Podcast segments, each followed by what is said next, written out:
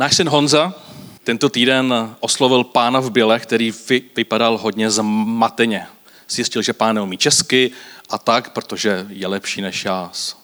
Idou, začal mluvit anglicky. Představil se jako Mikola a sdílel příběh, že byl okraden ve Španělsku a snaží se dostat domů do Litvy.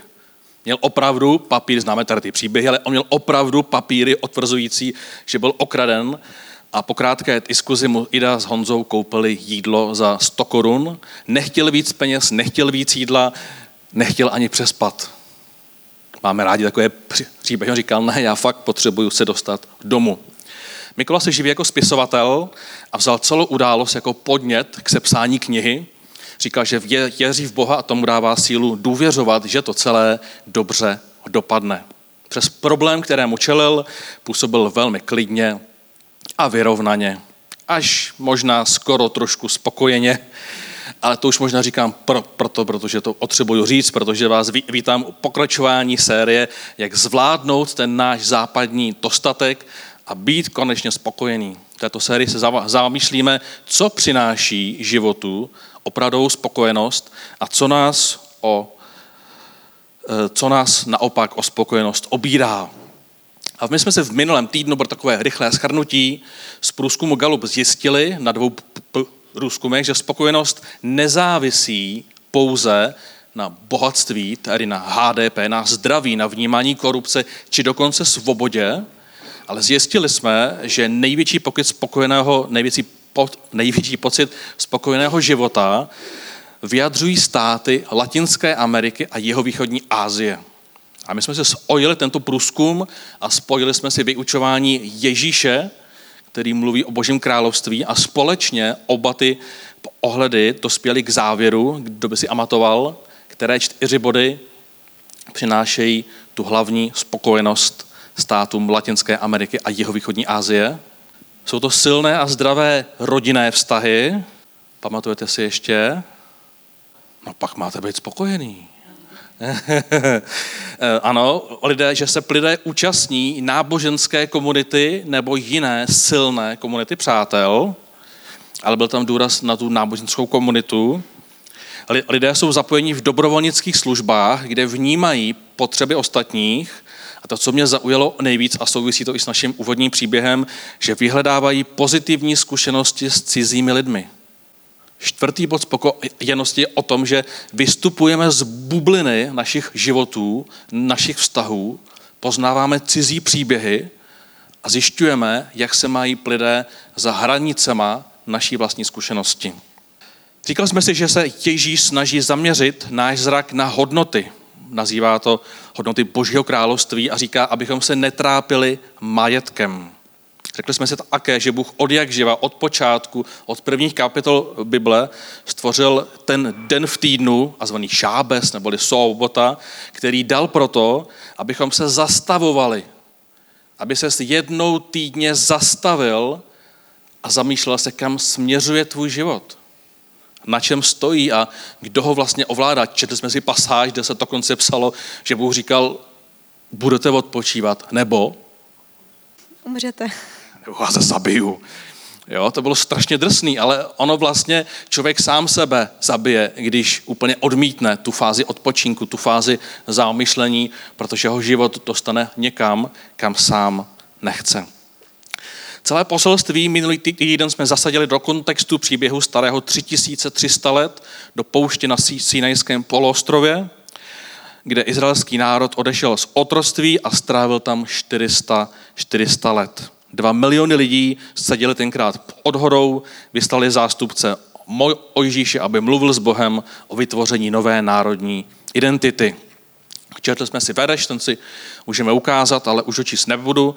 Ale protože se Mojžíš nevrací, lidé propadají lehké panice.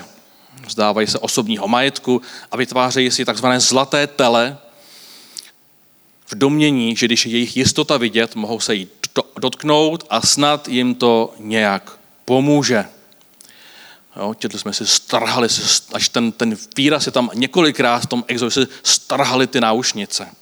Mojžíš se po 40 dnech vrací a bratra Árona čeká těžká chvilka.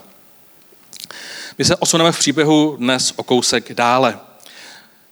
Možná byste řekli, že hlavním výnikem je čas. Mojžíš se prostě nevrací v čas. Kdyby se vrátil za dva dny, že, nebo tři dny, tak se to celé vlastně nestane.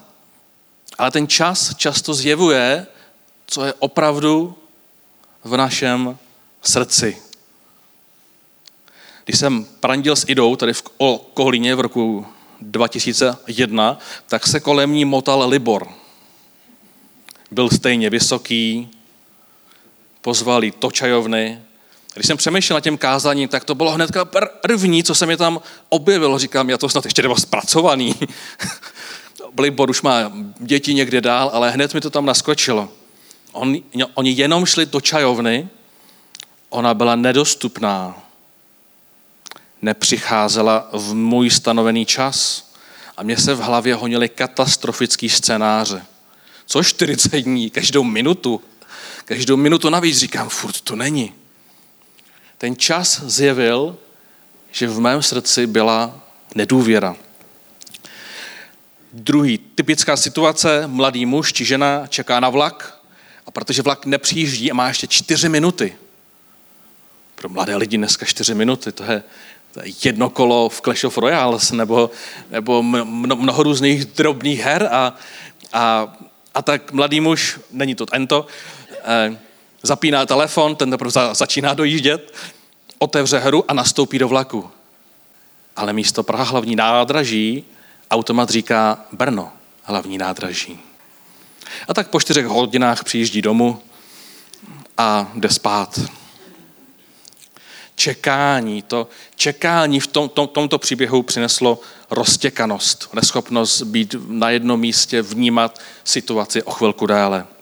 Naše srdce, tvoje srdce, pořád někam směřuje, pořád tě někam táhne, pořád tě nutí se něčím zabývat a vede nás tam, kde je tvůj poklad, kde jsou tvoje touhy a kde jsou naše jistoty. A tak i dnes se podíváme na spokojenost, na náš poklad na naše hodnoty ze tří stejných úhlů jako minule. Takže pokročíme v příběhu zlatého telete. Jste připravení? Výborně. Takže Mojžíš se nevrací lidé si trhali náušnice a odlili sochu nové jistoty. A my čteme Exodus 32. Zítra bude hospodinova slavnost. Na zítří za časného jitra obětovali, jak bylo tenkrát zvykem, oběti zápalné a oběti pokojné. Pak se lid usadil k jídlu a pití a nakonec se dali do nevázaných her. Předpokládáme, že to nebyly deskové hry, jak jsme dneska zvyklí, prostě nějakých nevázaných her. A příběh okračuje. Mojžíš se obrátil, ten byl nahoře, a sestupoval z hory s dvěma deskami světideství v ruce. Opět nebyly to školní desky, nevíme, kolik vážily. Martina náhodou, nevíme, kolik vážily desky. Lehké nebyly. Lehké nebyly. Byly psány po obou stranách a k deskám se dostaneme v závěrečné části série. Byly popsány po líci i po rubu. Ty desky byly dílo boží, i písmo vyryté na deskách bylo boží. Tu Jozue uslyšel, jak lid hlučí a řekl Mojžíšovi, v táboře je asi válečný ryk. Mojžíš odpověděl, hm, to nezní jako zpěv vítězů, to nejsou zpěvy poražených, slyším hlas rozpustilých písní. Když se Mojžíš přiblížil k táboru a uviděl bíčka a křepčení, splanul hněvem, odhodil ty desky to se mu později vymstí chudákovi, a pod horou je roztříštil. Pak vzal bíčka, kterého udělali, spálil je uhněm, rozemlel na prach, nasypal do vody a dal to Izraelcům vypít. Aaron Možíšovi řekl, co ti tento lid udělal, že si na něj uvedl tak veliký hřích a Aaron odvětil, nechť můj pán neplane tolik hněvem, ty víš, to byl někdo jiný, ty víš, že tento lid je nakloněn k e, e, zlému. Oni řekli, nebo řekli mi, udělej nám Boha, který by šel před námi. Vždyť nevíme, co se stalo s Možíšem, tím člověkem, který nás vyvedl z egyptské země. Symbol býka je známým vyobrazením Boha v Egyptě i v oblasti, kam Izraelité směřovali. Oni tedy tušili, znali, co ten býk způsobuje a proto je to srdce tomu táhlo. Z textu dokonce vidíme, že oni nechtěli opustit to nové zjevení Boha Jahve, nebo jak tady čteme, hospodina. Oni si to chtěli jenom namixovat, aby měli ty jistoty i těch okolních národů, těch, těch trendů, které tenkrát arčeli a jejich otivem není u mě možná nedůvěra, tam to byl roztěkanost, jejich otivem je obavy, strach. Vždyť nevíme, co se stalo s Mojžíšem. A tak tu si odložíme ten první příběh, kdy vidíme Mojžíšovu praxi, spálil to ohněm, rozemlel to na prach a oni si to pěkně vypili. Druhý příběh opět bude uh, ohledně průzkumu. Ukážeme si ještě dneska z Galupu poslední obrázek. Jako minulý týden máme tady to srovnání té spokojenosti na základě šesti pilířů, nevím, se to povedlo, jo, Martina, skvěle. Ty dva průzkumy, kde ten první hodnotí spokojenost lidí na, na základě HDP, zdraví, míry korupce a ten druhý obrázek se týká úhlu ohledu, jak se lidé, eh, jak, jaké státy mají nejméně, nejméně negativních emocí. A to ve smyslu, ptali se jich, jak často prožívají obavy, smutek, zlost a fyzickou bolest. Takže čím jste níž, tím je to lepší. Je to po, pořadí států, kde prožívají nejméně emocionální bolesti. Nejméně obav, smutku, zlosti. Co z toho vidíte na první pohled?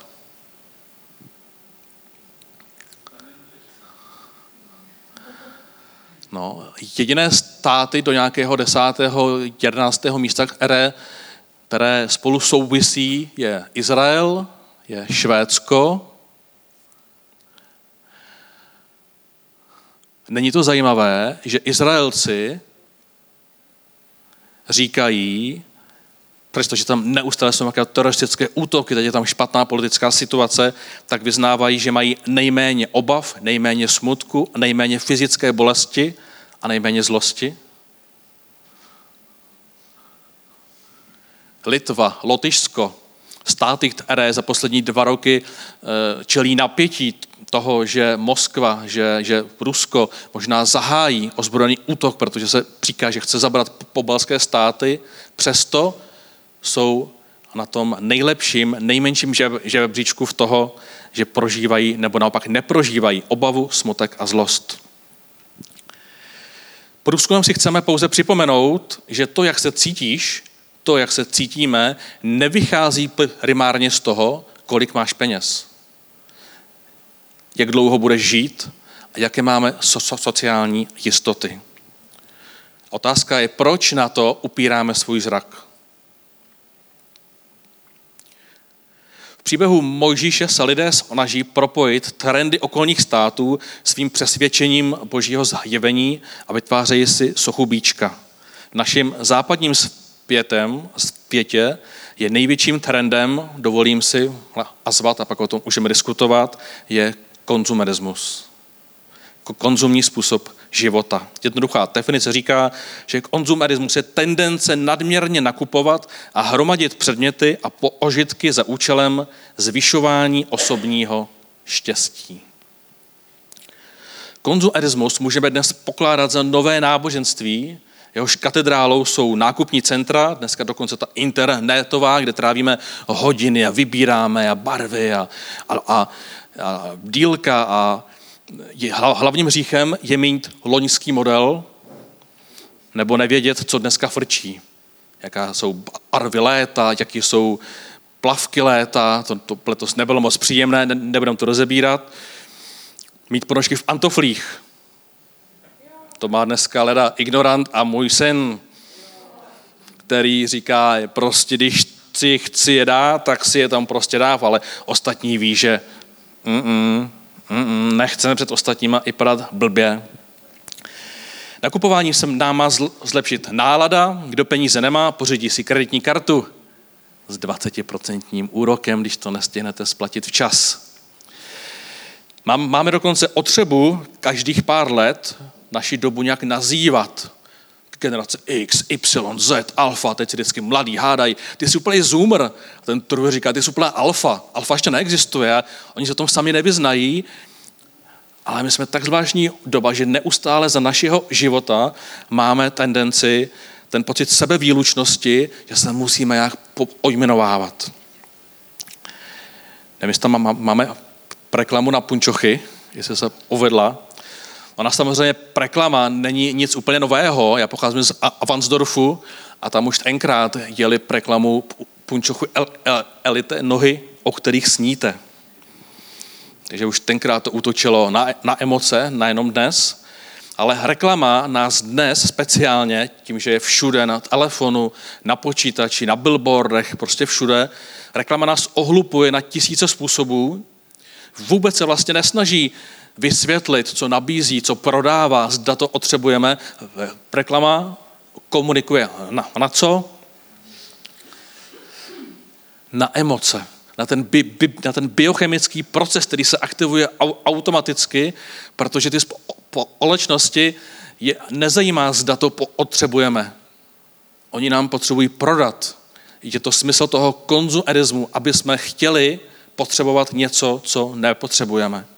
My se soustředíme především na to, co ještě nemáme. Kup si toto, oblici tamto, jeď na dovolenou na konkrétní místo, nakupuj zde, jedině pak budeš spokojený třeba i týden a, a někdy i měsíc. Když si koupíte nový telefon, na, na který se těšíte, 14 dní nebo měsíc, jak dlouho vám vydrží spokojenost z nového telefonu? Týden? Dlouho? Jak dlouho? Půl roku, wow, wow. Takže to spokojenost toho konzumního života nám má vydržet týden i měsíc, dokud si neuvědomíme, co dalšího potřebujeme. Neustálým vytvářením této nespokojenosti je právě ta konzumní společnost promyšleným způsobem vedena k vytvářením potřeby věcí, které nepotřebujeme a nakonec přináší dlouhodobý pocit nespokojenosti. Když se například ře, řeší, nebo dneska se ho, hodně řeší uh, reklamy na internetu nebo sociální sítě, tak na jejich produkci, na tom, že existují, pracují ty nejlepší, nejlepší arketéři, nejlepší programátoři a oni si kladou otázky, jak to uděláme, aby ten Martin, aby ta Jana, aby tamhle Martin, aby tu zůstali co nejdíl. To jsou nejlepší mozky na světě, které mají výborné výplaty. A jeden třeba z výsledků byl, no když uděláme aktuálně CZ nebo seznam CZ, tak my chceme, aby tu lidi byli díl, tak uděláme takzvaný princip nekoneční stránky. Rolujete, rolujete a vy čekáte, až tam bude konec a můžete to vypnout, ale on tam není. Ne, on tam nakonec někdy bude, protože nemůžeme do, do nekonečna, ale v tom řetězci toho konzumního života pracují ti nejlepší psychologové, marketéři, podnikatelé, aby z tebe, aby ze mě vytáhli můj čas a naše investice. Ještě žádné otroctví nebylo tak příjemné a svůdné jako konzumerismus. Ale pořád je to otroctví navzdory vší automatizaci, která nám má vlastně šetřit čas i práci, pracujeme více než před 50 lety. Aniž bychom měli pocit většího štěstí.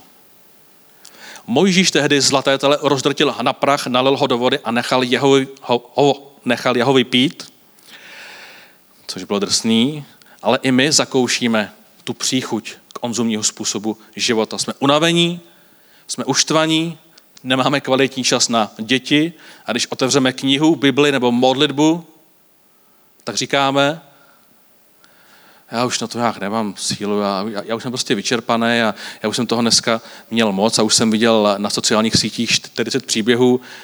My jsme opravdu, opravdu unavení.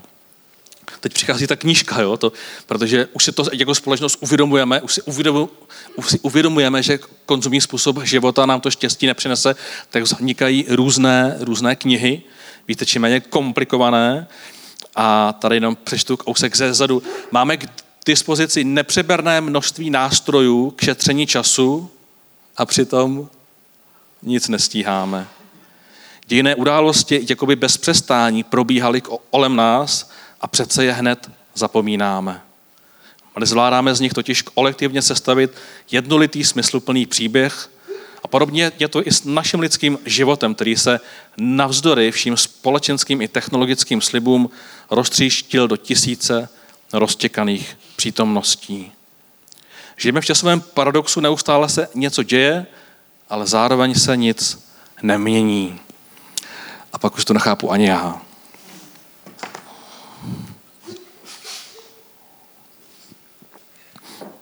Tak druhým bodem se nechci stát černobílým prorokem, který bojuje proti konzumu, protože sám mám rád nová jídla a nové hodinky třeba, ale potřebujeme si vymezit hranice. Nebýt otrokem, nenechat se vtáhnout do hloupých her, kdo má nějaký telefon, co máme na sobě, mít prostě vědomí, že na prvním místě se snažím žít dle hodnot onoho božího království, pokud tam máme obrázek, a potom užíváme trendy své doby. Jenom jsme stvárnili ty hodnoty božího království do několika puclíků, které říkají, že ta spokojenost v životě přichází, když především na prvním místě hledáme to boží království, když si uvědomujeme, že tyto hodnoty jsou víc než majetek, HDP, dokonce než zdraví a než míra svobody. Po svém prvním kázání mi zavolal mladý muž, že otřebuje k soudu, že je křivě ařčen z něčeho, co neudělal. Já jsem příběh tak trochu z dálky znal a věděl jsem, že mluví pravdu, nečekal jsem, že tady osloví mě, ale on prý nikdo jiný ho nemohl. A tak jsem byl sám přistižen svým kázáním o hodnotách hledejte nejprve. A soud byl na Moravě, na Moravě, Jo? A já jsem zjistil, že proto musím investovat den a půl času, pokud tam chci jet. Výzvu jsem přijal, mladý muž to zvládnul v celku dobře a já jsem díky tomu setkání tam mohl mluvit s místními terapeuty a právníky a uvědomil jsem si, kolik bolesti je kolem mne, který právě v té své úblině často člověk nevidí. My žijeme v tom svém prostoru, vnímáme, co ještě nemáme a co má ten druhý kolega v práci nebo ve škole, ale někdy, když právě vykročíme do toho cizího příběhu, tak si uvědomíme, co se ve světě všechno vlastně děje. A když jsem poslouchal ty příběhy od právničky, která právě řeší dětský, um, abych se do toho nezamotal, která řeší soudy s dětskými oběťmi, tak jsem si říkal, wow, wow, co všechno se kolem nás děje a jak vděčný můžu být za to, kde žiju já. Tak jsem si vzpomněl na bod čtyři, že ke spokojenosti nám pomáhá odkávat cizí lidi a když tomu přistoupíme nějakým, nějakou dobrovolnickou zkušeností, tak to přináší jiný druh spokojenosti i štěstí. I tentokrát se podíváme, co na to všechno říká Ježíš případně knihy Nového zákona a pak si shodnotíme, jestli jsme se dneska někam posunuli. Takže řekli jsme si, že Ježíš nás vede k hodnotám, říká, netrapte se žádnou starostí a hledejte nejprve hodnoty Božího království a říká, že když takhle budeme žít, eh, tak to ovlivní náš postoj k těm běžným otřebám. Dnešní texty nakonec nebudou úplně o od Ježíše, ale budou Ježíšem velmi ovlivněny. Budou od apoštola Pavla, který v podstatě těmito hodnotami už 10 let, u jiných knih i 20 let žije. Apoštol Pavel ty Ježíšovy výroky žije, řekněme, 20 let a už je vlastně rozvíjí, uvádí je svými slovy a potvrzuje vlastní zkušeností. Přečteme si tři, tři pasáže od Timotea, listu do Tesaloniky a list do Filipským. Takže Pavel to posouvá, rozvídá, říkal, už jsem zažil a prožil 20 let s Ježíšem a chci vám říct, na co jsem přišel, čím je to třeba celý ještě doplnit. A tak píše, zbožnost, která se spokojí s tím, co má, je už sama velké bohatství. Nic jsme si na svět nepřinesli a nic si nemůžeme odnést. Máme-li jídlo a oděv, spokojíme se s tím. A znova připomíná ty hodnoty. Usiluj o spravedlnost, zbožnost, víru, lásku, trpělivost. Trpělivost. Mírnost. Pokračuje dál v jiném listě. Stále se rádujte, v modlitbách neustávejte. Za všech okolností, pozor, za všech okolností děkujte a dokonce říká, to je vůle Boží v Kristu Ježíši pro vás. A ve Filipským, a to myslím, četla Slávka, nejsem si jistý, opět opakuje to Ježíšovo, netrapte se žádnou starostí. To byl člověk, který stot, několikrát stroskotal na moři, několikrát byl ve vězení, několikrát ho bičovali neprávem, několikrát neměl co jíst a pít. Ale po 20 letech života s Ježíšem se vrací k té jeho větě. Netrapte se. Žádnou starostí. Ale v každé odlitbě a prozbě děkujte a předkládejte své žádosti Bohu. A dodává, že pokoj Boží, převyšující každé pomyšlení, bude střežit tvoje srdce. Až to rozkotáš, až nebudeš mít co jíst, až nebudeš vědět kudy kam. Tak Pavel ve Filipských, jedním z posledních listů jeho života, říká, netrap se. Protože pokoj boží převyšující každé pomyšlení, to, jak nad tím přemýšlíš, bude střežit tvoje srdce i tvoji mysl v Kristu Ježíši. Pojďme si to opět celé propojit. Izraelci na, na poušti čelili pokušením namixovat si do té své nové identity ty trendy okolních národů, ty bůžky okolních zemí. Dnešní zlaté tele se může enovat konzumní způsob života a má tendenci tě činit nespokojeným, zahlceným, unaveným. Sice si žijeme ve velkých bytech, domech, máme televizi, někdo dvě, někdo tři, Máme počítače, někdo dva, někdo tři, někdo čtyři v jednom bytě. Máme telefon, máme neuvěřitelný počet hraček. Vždycky říkám, Haně, já už tam ty plišáky nemůžu dát. Máme takové pravidlo, že když už tam ty plišáky nemůže dát, tak je musí začít rozdávat. A, a teďka v týdnu dostala tři nový plišáky, ale sedm nových dala do dárkových taštiček. Vešla ráno do auta, měla sedm dárkových taštiček furt jí padaly. Když vystupovala z auta, tak se jí to rozsypávalo, pak jí to všechno vypadlo ven. Kamáni. Tak to pak sbírala, ty jsem stál na zastávce autobusu, šla to dát kamarádkám. Z čeho měla těčí radost? Z těch třech plišáků, které si přinesla domů, anebo z toho, že obdarovala sedm kamarádek. Dokonce na jednu taštičku napsala naše rodinné heslo, které používáme na sociální sítě. Protože si ho pamatuju, říkám, ani proč tady je naše rodinné heslo. Já jsem si ho chtěla někam napsat. Říkám, jo, tak hlavně řekni teďka celý třídě, že, že ho používáme na většině míst. Takže přestože jsme obklopení těmito děcmi, tak konzumní způsob života nám dává otázku, co ti ještě chybí. A apoštol Pavel vyzkoušel život na základě Ježíšových hodnot, rozšířil ten život do tehdejšího světa, Řecko, Turecko, Itálie, byl z něj první velký misionář a to téma spokojenosti posouvá ještě na novou úroveň. A my si to rozšíříme dneska o jednu větu. Nauč se být vděčný s tím, co máš dnes. Co to znamená, že mám být vděčný za to, co mám teď. A teď zkusím být opravdu velice konkrétní.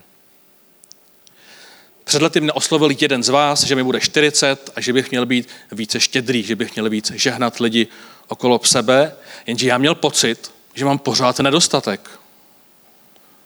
A vlastně ten pocit mám pořád, protože žiju v tom konzumním způsobu života, že od ledna se nám zvětšily v IDAje kvůli inflaci o 7 tisíc když jsem to ořešil, tak od září nám se zvedlo o 6 tisíc kvůli bytu a, a, a koleji pro kluky.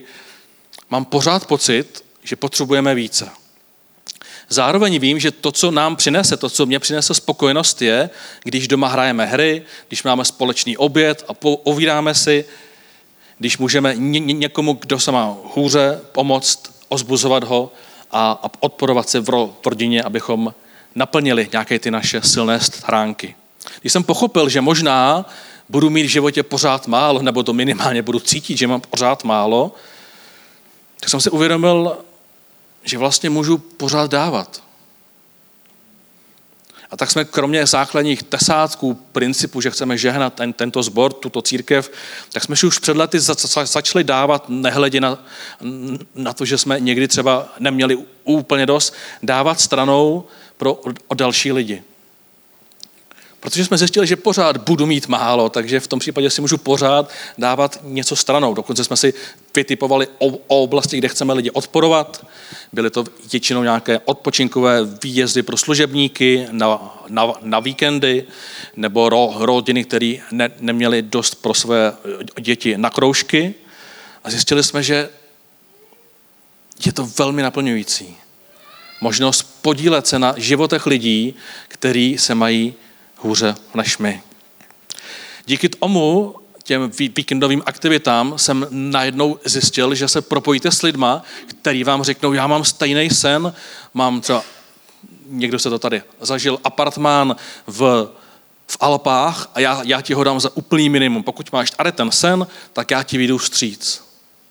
Když přemýšlíte nad tím, jak měnit životy lidí, jak žehnat ostatní, tak odkáte okolnosti, které vám to umožní dělat ještě více. A tak jsem zjistil, že si můžeme koupit někdy nový telefon, ale že nás mnohem víc naplní, když si koupíme telefon starý tři roky, když si ho koupíme na, na bazaru a z toho budgetu, který nám zbyde, můžeme odpořit životy někoho jiného. Představ si, že tě víc naplní, když našetříš 5, 10 nebo 50 tisíc a změníš někomu život. Zaplatíš kroužek a na rok. Doprovodíš ho k soudu. To ani tolik nestálo. Pomůžeš nastartovat někomu vizi. Dva z vás jste požehnali projekt Young Life částkou 40 tisíc korun. A to do startu bylo velmi důležité, protože Žužu za mnou oděla v celém, po celý červen a říkala, já to asi zruším, já, já nevím, co mám dělat, já se učím toho, tomu v fundraisingu, ale mě to je trapný někoho oslovovat. A pán Bůh vždycky skrz ně, někoho z vás tam posílá 40 tisíc korun na účet, kde se to dvojnásobí. Takže Žužu vydržela a najednou na tom služebním účtu, za kterého se platí i ta služba, do kterého vstupuje nějakým způsobem i Marek, najednou bylo z nuly 80 tisíc.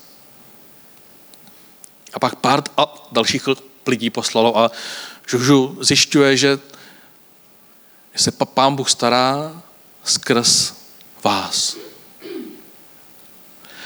A poslední příběh do, do, to, do té myšlenky vděčnosti. Před týdnem jsem potkal milionáře, kterému Bůh řekl, nebo bohatého člověka, kterému Bůh řekl jako, jako apoštolům, si zvyklý mít dostatek. Chci tě naučit něco jiného. Chci, abys pochopil význam služby a já tě posílám na týden jako apoštoly. Neber si nic, vem si svoji Teslu, nabij si ji naplno a až pojedeš na týden a Slovensko, tak si vem 100 korunu a kreditní karty necháš doma. Říkal mu, mě bylo hrozně. Se chtělo zvracet, já jsem si říkal, to snad ne. A tak jede člověk v Tesle s prázdnou peněženkou na Slovensku a řekne si, no, buď půjdu pak rychle do banky, anebo z toho bude dobrý příběh, ale jestli mi to řekl Bůh, chce mě něco naučit. A tak se celý ten týden při těch jednáních soustředil na potřeby svých klientů na potřeby svého týmu, na potřeby prodavaček na benzínkách. Prostě se koukal kolem sebe. A Bůh k němu začal mluvit. Oslov tu paní na benzínce.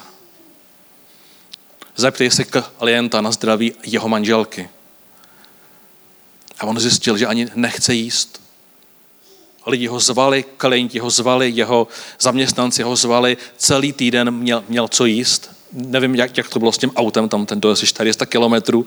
Nepamatuju si detaily, ale on říkal, to byl nejkrásnější týden mého života.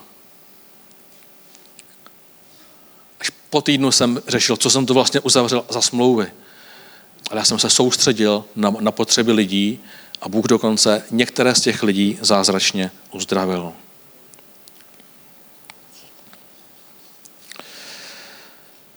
Jsi vděčný za to, co je ve tvém životě? Že slyšíš, vidíš, mluvíš, že máš nohy.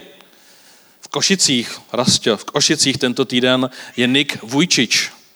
Člověk, který nemá no, nohy, který nemá ruce a je jeden z největších motivačních řečníků křesťanů v dnešní době. Tak je v Košicích. Hm. Jsi vděčný, že máš nohy? To není samozřejmost. Že máš ruce, že můžeš jíst, dýchat. Nebo je to samozřejmostí?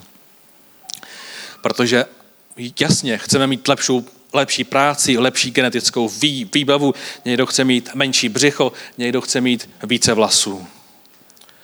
Skutečné spokojenosti ne, totiž nedosáhneme tím, že budeme hledat, co nám chybí, ale že budeme děkovat za to, co máme. A tak dnešní díl spokojenosti se skrývá v postoji, k jakým přistupuješ každé ráno k životu. A už poslední slova.